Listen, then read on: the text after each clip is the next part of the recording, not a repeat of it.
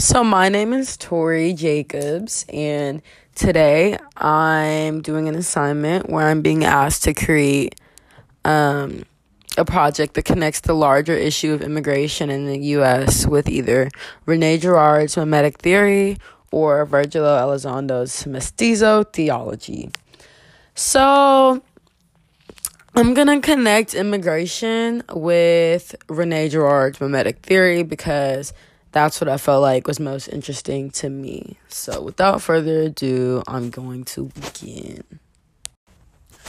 So, first, I'm going to explain to you guys what the mimetic theory is, basically, like a short summary. So, the mimetic theory is a concept developed and advocated for by Rene Girard. And the mimetic theory's key insight is that human desire is not an autonomous process, but a collective one. Basically, saying that we want things because other people want them. And as more and more people want something and that object remains scarce, there's a conflict. Girard believed that historically human societies manage mimetic conflict through the scapegoat mechanism. If the conflict over a scarce object became too intense, the community subconsciously chose a scapegoat, which was sacrificed, in parentheses, literally or metaphorically. So, why might we be bringing this up today? And something that has to do with immigration? I'm gonna let y'all think about it, okay? Okay, so in today's society, we all know about the wall. I'm gonna try and like phrase this in like the best way I can. I might be ranting, but this is just I don't really have like any notes, so I'm just gonna talk off basically my head. So it seems like nowadays a lot of people mostly like white people conservative like trump supporters or whatever prefer that we block all immigrants from entering our country. Not all immigrants i mean like brown people basically people of hispanic like mexican people people from south america like those types of people. It seems like we want to block them from coming into the us because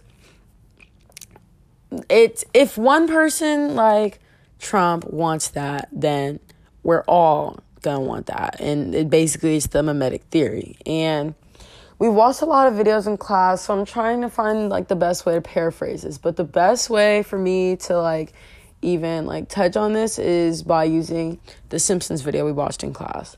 So basically, I think there in the episode it was something happening in the city and i know behind closed doors authorities were saying um let's blame it on the immigrants or it's the immigrants fault. I forget. I don't know if it was exactly immigrants. I don't know who it was but they said it's their fault.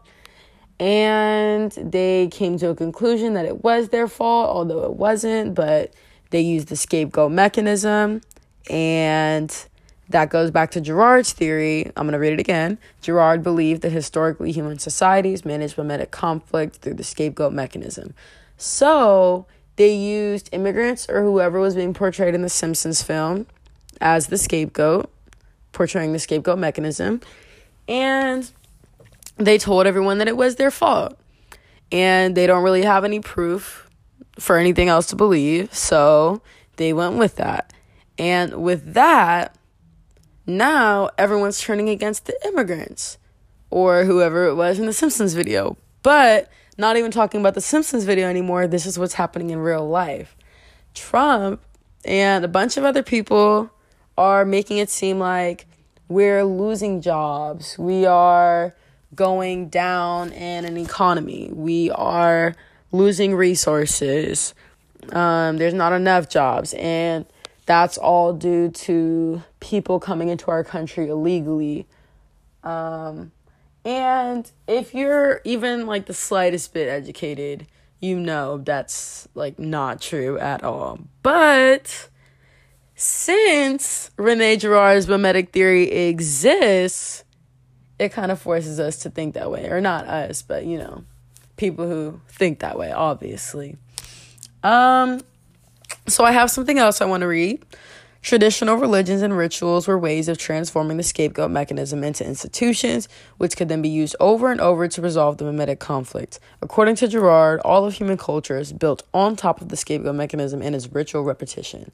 So basically, Girard is saying that this is never going to stop and this is going to keep going, and this is just another thing that the mimetic theory is basically taking place in. And um, basically, that's all I have to say for now. If I have anything else to say, I will continue this.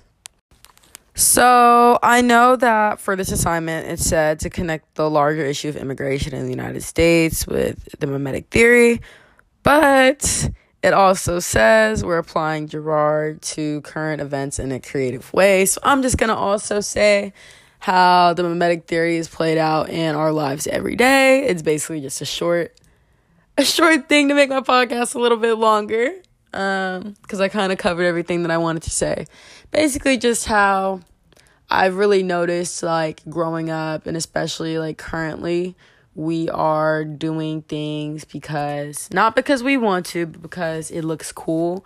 And I feel like social media has a big part in, like, a lot of that. I feel like it was not as mm, it was, but it, it's now it's even more evident because we see things on Instagram, we save them, we screenshot them because we want to do that. You know what I mean? Like sure it's because we like it, but why do we like it? You know what I mean? Like I'm sure you can't explain why you like it.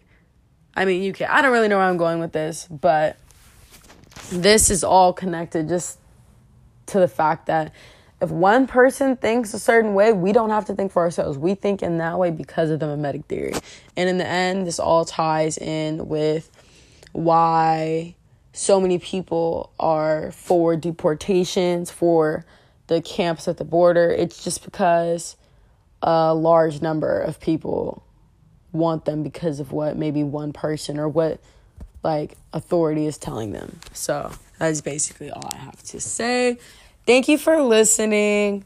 Um, and yeah.